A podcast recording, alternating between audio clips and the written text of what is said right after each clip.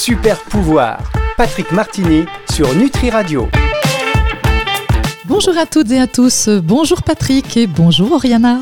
Bonjour. Bonjour Virginie. Bon, je suis très contente. Oui, je suis très contente de vous retrouver aujourd'hui pour ce cycle d'émissions consacré à l'harmonie au vivant, à l'harmonie avec les éléments. Bon retour pour vous, Oriana Beauté, puisque vous nous avez déjà fait euh, euh, l'extrême euh, gentillesse de venir sur une des émissions de Patrick sur l'amour. Et donc aujourd'hui, vous venez avec nous sur cette émission sur l'harmonie avec les éléments, avec les animaux. Donc Oriana Beauté, je rappelle que vous êtes naturopathe et vous animez des cercles de femmes justement autour de la nature. Vous avez de nombreuses casquettes donc journaliste, vous êtes sportif de haut niveau, on en parlera tout à l'heure euh, sur l'une des questions, et vous êtes avec notre acolyte Patrick, puisque vous travaillez ensemble. Tout à fait, c'est avec grand plaisir que je suis encore là aujourd'hui. Bon, alors j'invite nos auditeurs à se replonger dans le contexte. Vous nous aviez parlé la semaine dernière de l'harmonie avec les animaux et nous avions évoqué notamment l'expérience de Sandra Bérénice Michel avec les loups qu'on retrouvera aussi la semaine prochaine. À la suite de cela, nous avons souhaité donc à Nutri Radio avoir euh, témoignages, questions. Alors on a une première question qui justement nous vient de Claire de Lyon. Hein, vous voyez qu'on nous écoute euh, de partout. Alors Claire nous dit, vous parlez d'harmonie avec la nature en termes de vibration et de ressenti. Alors comment pouvons-nous cultiver cette sensibilité au quotidien, surtout dans un environnement urbain? Donc là, je vous laisse éventuellement répondre l'un ou l'autre, comme vous le souhaitez. Bon, je vais, je vais commencer. Euh, euh, un environnement urbain, même s'il s'y a beaucoup de personnes, hein, n'est pas vraiment naturel. D'ailleurs, une ville inhabitée pendant quelques années, après quelques années, donc la nature reprend vite le dessus, les, murs s'effondrent, les, enfin bon, vraiment c'est la nature qui reprend le dessus. Donc, je pense que quand on est dans un milieu urbain, il faut vraiment prendre toutes les opportunités qu'on a d'aller dehors en pleine nature. C'est un petit peu comme euh, des gens qui, font, qui sont en apnée, vous voyez, vous, vous mettez au vert, vous vous remplissez d'oxygène et puis euh, vous vivez en ville sur vos réserves jusqu'à la prochaine sortie euh, en nature. Je pense que c'est moi un petit peu comme ça que je l'ai toujours vécu en tant que parce que j'ai passé des, des, années aussi en ville Oriana, tu as peut-être quelque chose de, différent à nous dire? Oui, merci Patrick. Alors, c'est pas vraiment différent. C'est vrai que moi, je, pense que la nature se, trouve vraiment partout. Et, euh, et on la retrouve évidemment dans les villes. Euh, j'aime bien voir à côté de chez moi, il y a un rond-point qui a été bétonné terriblement euh, il n'y a pas longtemps. Et au bout de quelques semaines, on voyait des petites pousses qui euh, déjà passaient au travers euh, du béton fraîchement posé, à travers des petites fentes. Et, en fait, la nature, elle, arrive toujours à, revenir et, à s'installer. Mhm, Donc, si vous êtes en ville, eh ben, eh ben, je vous invite justement à, à aller chercher ces petites pousses, ces petites ces petits instants euh, euh, de nature qui, euh, qui se réveillent sur toutes les petites parcelles que vous pourrez trouver, les petites parcelles de terre. Dans la ville, on trouve des arbres, on trouve même parfois des parcs. Et, et, du coup, je vous invite même à, aller dans un parc qui, pourrait être proche de chez vous, à choisir un arbre. Donc, on a, on a déjà parlé de ça, de, de, s'approcher de, de, plusieurs arbres et de voir lequel, lequel nous parle le plus. Et si vous avez le droit de vous asseoir au pied, alors profitez et, euh, essayer de vous y rendre un petit peu comme si vous aviez rendez-vous avec cet arbre finalement. Et si c'est impossible, si vous n'avez pas de parc, euh, rien, que, ça vous semble désespérément euh, bétonné, euh, il est possible dans votre appartement simplement d'avoir une plante verte. Euh, ça me rappelle un, livre, enfin une parole de Corinne Sombrin qui est la chamane qui a inspiré le film Un monde plus grand. Et dans son livre La diagonale de la joie, elle explique qu'elle parle quotidiennement à un pied de basilic. Donc vous voyez, ça peut être vraiment euh, vraiment très simple, qui orne sa cuisine et, et, ça devient ça devient son ami, son confident principal. Mhm. Euh, moi, j'aime bien recommander euh, aux femmes que j'ai qui n'ont pas d'extérieur, qui n'ont pas la chance d'avoir un jardin, bah déjà de mettre les mains dans la terre, dans une petite jardinière qu'elles mettent sur leur balcon ou, ou même en intérieur, euh, et, et, de, et de prendre soin d'une plante. Mhm. Voilà, c'est déjà c'est déjà une première base et finalement ça peut suffire avant euh, pendant ces temps, euh, comme disait Patrick d'apnée, avant avant de pouvoir aller dans la nature, même si c'est qu'une seule fois par mois. Voilà, ce, savoir se contenter de tous ces petits moments magiques quand même qu'on retrouve en ville de toute façon. Oui, je, rajouterais même que dans son quotidien, ça peut être intéressant à la maison euh, déjà de parler à ces plantes et même de les nommer, de les appeler, enfin de leur donner des petits noms peut-être hein, aussi, ça peut être intéressant. Alors nous avons Marc de Bordeaux euh, qui pose une autre question. Alors là du coup ça s'adressera peut-être en, en, premier point à vous Oriana. C'est l'exemple du surfeur et de la relation avec la vague, donc qui est fascinant. Donc c'est ce qu'il nous dit et il nous demande avez-vous des conseils pour ceux qui cherchent à établir une telle connexion avec la nature mais qui ne pratiquent pas d'activité physique extrême Juste, je voudrais déjà différencier les sports, euh, c'est-à-dire qu'il y a des sports de compétition et des sports extrêmes. J'ai eu la chance d'être avec deux amis, les premiers à avoir officiellement traversé le Salar d'Uyuni. C'est le plus grand désert de sel du monde en Bolivie. Et malgré la fatigue, la chaleur, le froid, parce que la nuit il fait moins 30 hein, dans le Salar d'Uyuni, il y a des tempêtes de sel. Donc, euh, moi, ce que dans les sports extrêmes ou dans la nature un peu hostile comme ça, moi, ce qui m'intéresse, c'est vraiment euh, le fait d'être arrivé au bout du challenge. Et c'est le bout du challenge aussi avec la nature. En fait, c'est un peu comme un jeu qui est dangereux, hein, mais avec la nature. Donc, on se fait un peu chahuter, mais quand on est prêt, ben, on passe euh, un moment de, de connexion. Alors, Ariana, tu as quelque chose aussi. Oui, bien sûr.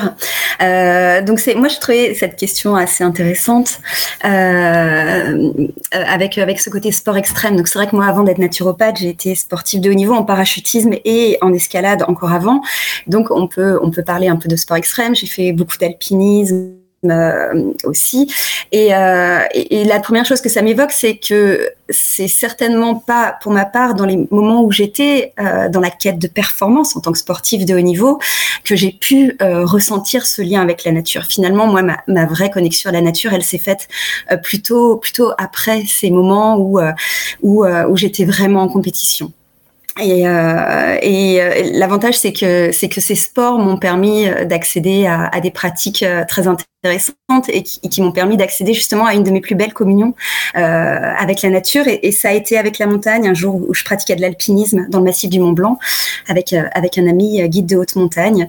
Et, et à l'occasion d'une pause, j'ai pris le temps de de ressentir vraiment cette montagne autour de nous. Et alors, ça a été un petit peu comme un pouf, comme, comme un espèce de tsunami. La sensation elle a été incroyable. Et, et d'un coup, je n'ai fait qu'un avec la montagne, ou qu'une. Et, c'était si fort que, que je me suis même dit que, que finalement, je pouvais rester éternellement ici, dans cette montagne. Euh, je faisais partie d'elle. Et elle faisait partie de moi. Et, et aujourd'hui, elle fait toujours partie de moi, parce que cette sensation, elle est... Voilà, je suis encore émue et j'ai des frissons euh, de, de vous la raconter. Mmh. Ah, faut, rentrer, hein. faut rentrer, hein, Oriana, au bout d'un moment. Ah ouais, ben, et, et, en fait, c'est ça qui est, qui est perturbant. J'avoue, c'est que c'est qu'à un moment donné, je me suis dit, bah, c'est pas grave si je rentre pas. Alors, j'avais pas encore d'enfant, mmh. mais mais je, je, faisais partie de ça, et, et, et tout était euh, juste. Et même si je tombais dans une crevasse, et ça, et c'est bon, je comprends que ça puisse perturber, mais à ce moment-là, il y avait une communion qui était telle que, que j'intégrais le tout. Et, euh, et, un peu plus tard, j'ai appris euh, avec les pratiques que j'ai fait par la suite que, finalement j'avais vécu comme une première transe de communion euh, avec la nature, avec avec la montagne. Et aujourd'hui, quand je suis en montagne, je ressens souvent cette vibration qui revient. Et, quand je retourne à la montagne, parce que moi j'habite à côté de Marseille, donc on a les calanques, mais c'est pas c'est pas tout à fait ça j'ai une joie de la retrouver comme comme une vieille amie. C'est c'est très fort. C'est comme euh, comme une personne. Mmh. Et cette expérience d'unité, euh, voilà, on n'est on n'est pas obligé de faire non plus de, de, la haute montagne pour le faire, parce que je, je pratique plus de, de, de sport de, de, haut niveau comme ça. Euh, une fois, je faisais juste du paddle sur un lac seul, et, et puis et puis d'un coup, pareil, c'est comme si c'est comme si je rencontrais l'esprit du lac. Tout s'est apaisé je me suis assise, je me suis allongée même sur mon paddle et, et j'ai juste pu profiter de ce lien, de cette communion. C'est quasiment corporel avec, euh, avec l'élément. Alors en plus, je rappelle, puisque Marc nous demandait des conseils, je rappelle, Patrick, que vous aviez signifié également lors de cette émission où on parlait de surf et de vagues, qu'il ne fallait pas aller contre la nature, mais l'accompagner, donc être dans la même, le même mouvement pour dire finalement de ne pas euh, casser cette, cette harmonie. Et quel que soit le, le, le sport, euh, qu'il soit extrême ou pas, c'est vrai que c'est bien en tout cas de partir dans le même mouvement, dans le même, sur la même, comme le surf surfeur sur sa vague en fait. Hein. C'est ça. Et sans pratiquer quelque chose d'extrême. Moi, mhm. si je peux donner un conseil euh, à quelqu'un qui ne peut pas, qui n'a pas les moyens de pratiquer un sport extrême, qui n'a pas l'intention, et vraiment, il n'y a, aucun problème avec ça, c'est de sortir simplement, se promener par exemple un jour de vent et, d'essayer de se relier au vent, à la sensation du vent qui va vous caresser les mains, qui va fouetter votre visage, et d'essayer d'entrer euh, en résonance avec le vent et d'écouter, d'écouter simplement ce que, le vent peut nous porter, ce que le vent va nous chuchoter. Mhm. Et peu importe que vous entendiez ou non quelque chose, hein, c'est juste cette reliance avec cet élément. Euh, mhm. qui est merveilleuse et, qu'on peut de fait pratiquer euh, sans même pratiquer une activité physique. Merci à vous, Patrick et Oriana, pour euh, ces premières réponses à nos auditeurs. On va faire, si vous voulez bien, une petite pause musicale et on se retrouve pour de nouvelles questions juste après. Alors j'en profite pour remercier nos auditeurs et auditrices hein, de poser des questions parce que ça donne l'occasion d'aller plus loin, évidemment, dans cet échange. je rappelle également le numéro pour les prochaines émissions, le 06 66 94 59 02 et bien sûr toujours la page de contact du site nutriradio.fr si vous souhaitez nous écrire. Super pouvoir, Patrick Martini sur Nutri Radio. Nous voici de retour sur Nutri Radio, la radio qui nourrit le corps et l'esprit. Et nous sommes avec Patrick et Oriana. Je rappelle donc, euh, Oriana, que vous êtes naturopathe. Vous animez des cercles de femmes euh, autour de la nature. Et vous êtes également une ancienne sportive de haut niveau. Et euh, vous travaillez avec Patrick. Alors, pour la suite des, réponses aux questions, nous sommes à l'écoute de nos auditeurs sur le thème donc de l'harmonie avec la nature, toujours. Alors, nous avons Julien de Nice qui pose la question suivante. Quel rôle pensez-vous que la technologie puisse jouer dans notre relation avec la nature Peut-elle aider à renforcer cette harmonie ou est-elle un obstacle? C'est une question euh, bon, qui est assez simple hein, parce que la technologie est primordiale quand elle est utile hein, et qu'elle nous aide, qu'elle nous supporte dans les, tâches pénibles. Euh, c'est vrai que quand on devait faire des champs et les passer au, au râteau, et, euh, enfin bon, c'était pas vraiment, c'était des choses très pénibles et répétitives. Mhm. Donc la technologie, en fait, elle doit nous aider vraiment à gagner du temps, afin de passer plus de temps dans la nature avec les éléments. Hein, si la technologie nous fait passer euh, nos journées à regarder des gens faire les zinzins sur les réseaux sociaux, ben on devient beaucoup plus spectateur de la vie des autres qu'acteur de sa propre vie. Alors je dis pas que les réseaux sociaux ne sont pas bien. Hein. C'est fantastique de rester connecté à ses amis, mais c'est l'excès qui nous fait sortir du présent. Et en fait, le présent, c'est le seul moment où l'on peut vivre en harmonie avec la nature.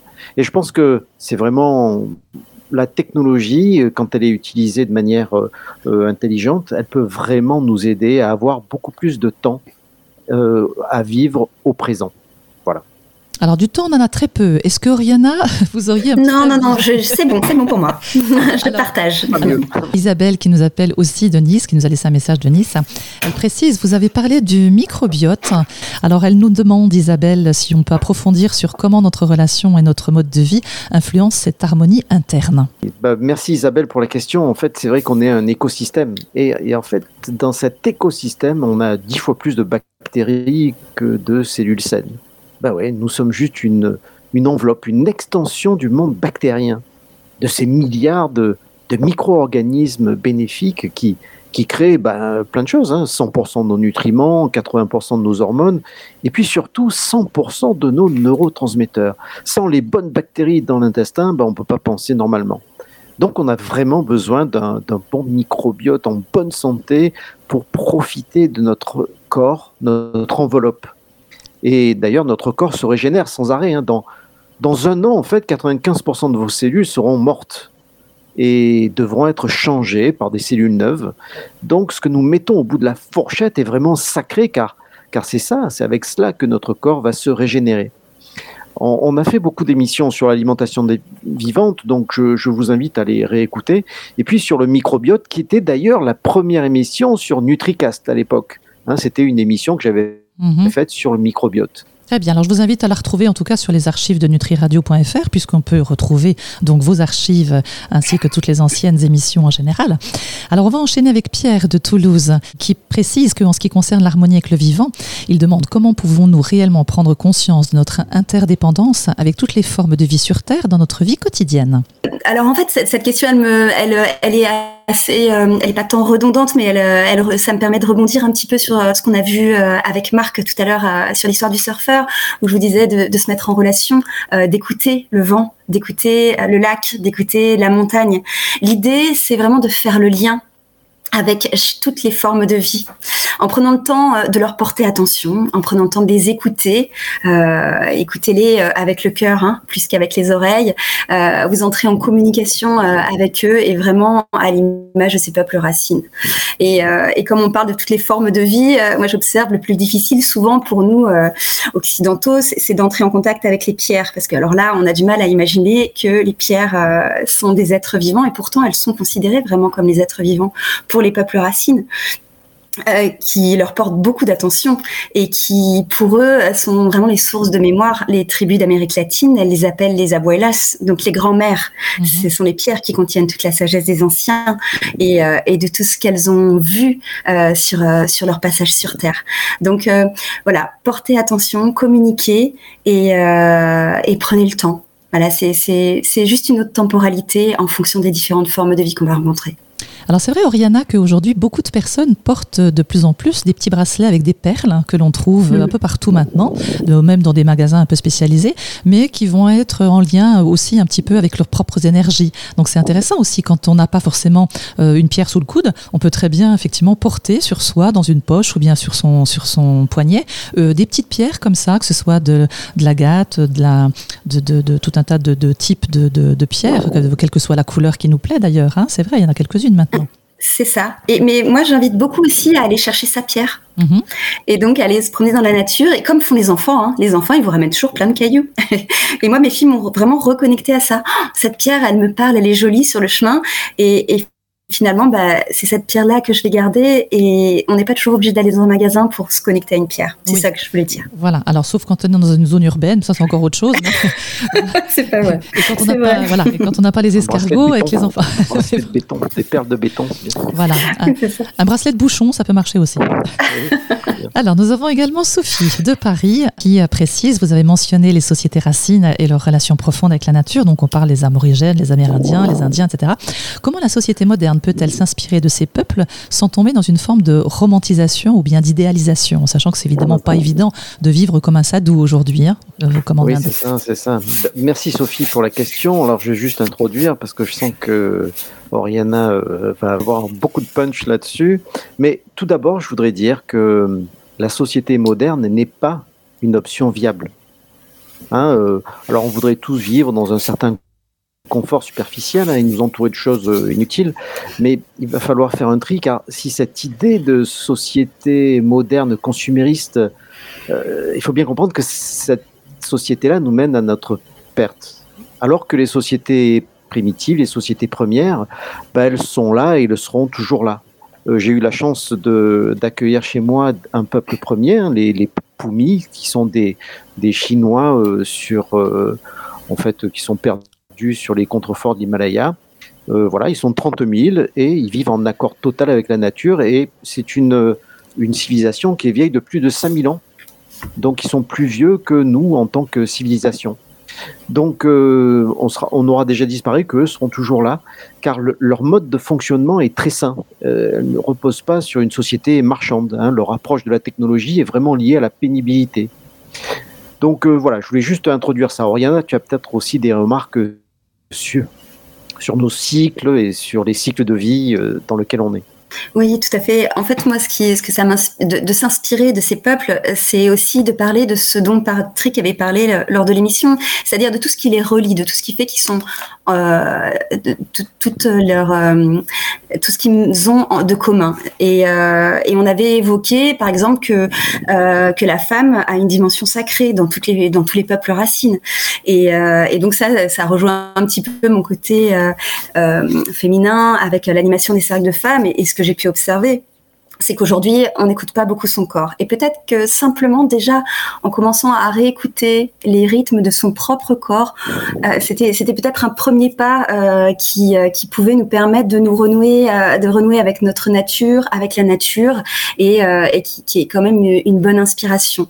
Et, dans, les, cercles de femmes que j'anime, on se rend compte assez souvent que les femmes qui sont sous une contraception hormonale, par exemple, elles, elles n'ont pas les moyens d'entendre réellement ce cycle.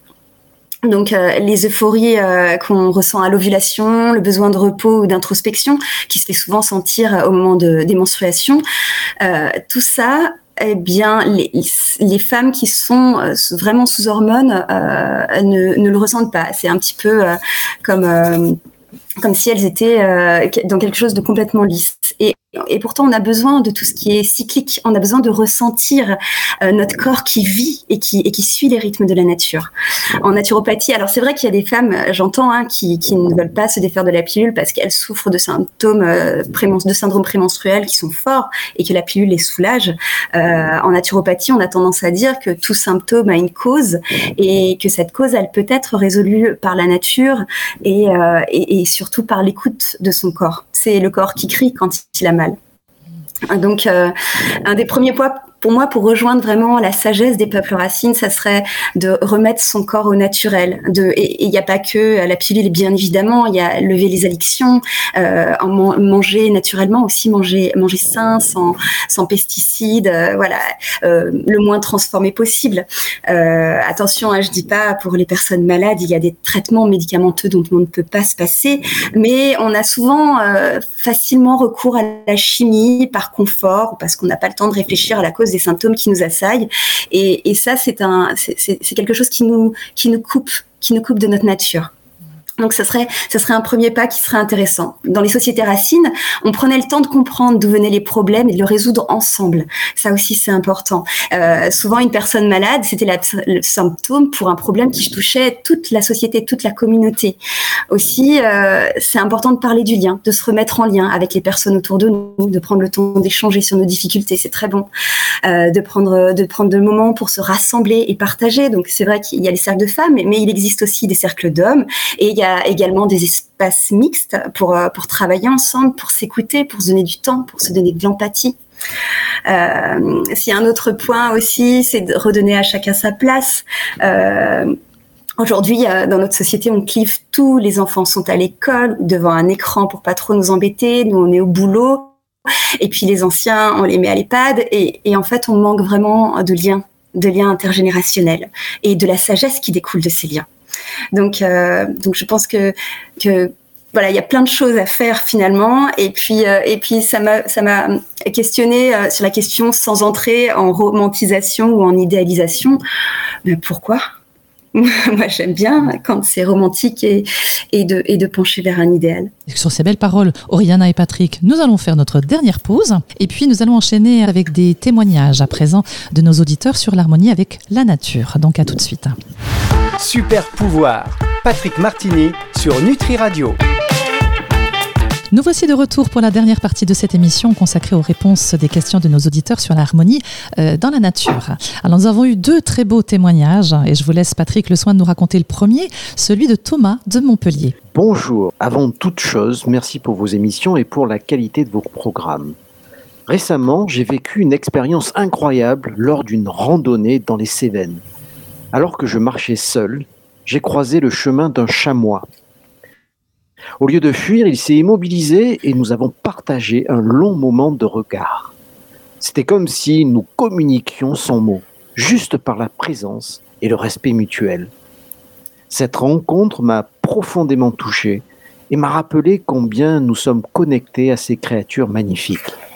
Cela m'a apporté une paix intérieure et une connexion avec la nature que je n'avais jamais ressenti auparavant. Eh bien, très bien. Je remercie beaucoup Thomas hein, de Montpellier pour ce, beau témoignage. Euh, on va enchaîner sur celui de Léa de Biarritz avec vous, Oriana, puis on va faire une petite, euh, une petite conclusion euh, commune à ces deux très très beaux témoignages. Donc, je vous laisse, Oriana, nous parler de Léa de Biarritz. Alors, merci Léa pour ce témoignage que je vais dire. Donc euh, bonjour Virginie, bonjour Patrick, je suis Léa de Biarritz. Je pratique le surf depuis des années, mais il y a une session qui reste gravée dans ma mémoire. C'était un matin d'été, le soleil se levait à peine, l'eau était étonnamment calme et un groupe de dauphins est apparu, surfant les vagues à mes côtés. On aurait dit qu'ils dansaient autour de moi en harmonie avec l'océan. Ce moment était magique. J'étais en totale osmose avec ces créatures majestueuses et la mer. Cette expérience a changé ma perception du surf, le transformant d'un sport à une méditation en mouvement, en parfaite harmonie avec la nature. Qu'est-ce que vous auriez à échanger par rapport à ces deux beaux témoignages? Je pense que de toute façon, l'harmonie avec la nature, elle est assez claire. Il suffit de mettre son nez dehors pour que vraiment on voie des choses fantastiques. Mais pour ça, il faut être dans son présent. Il faut honorer le monde de sa présence. Et ça veut dire être et vivre dans le présent. Et il n'y a que dans ce moment présent qu'on va arriver à, avoir, comme, comme Thomas, le, ce regard avec un chamois et changer quelque chose.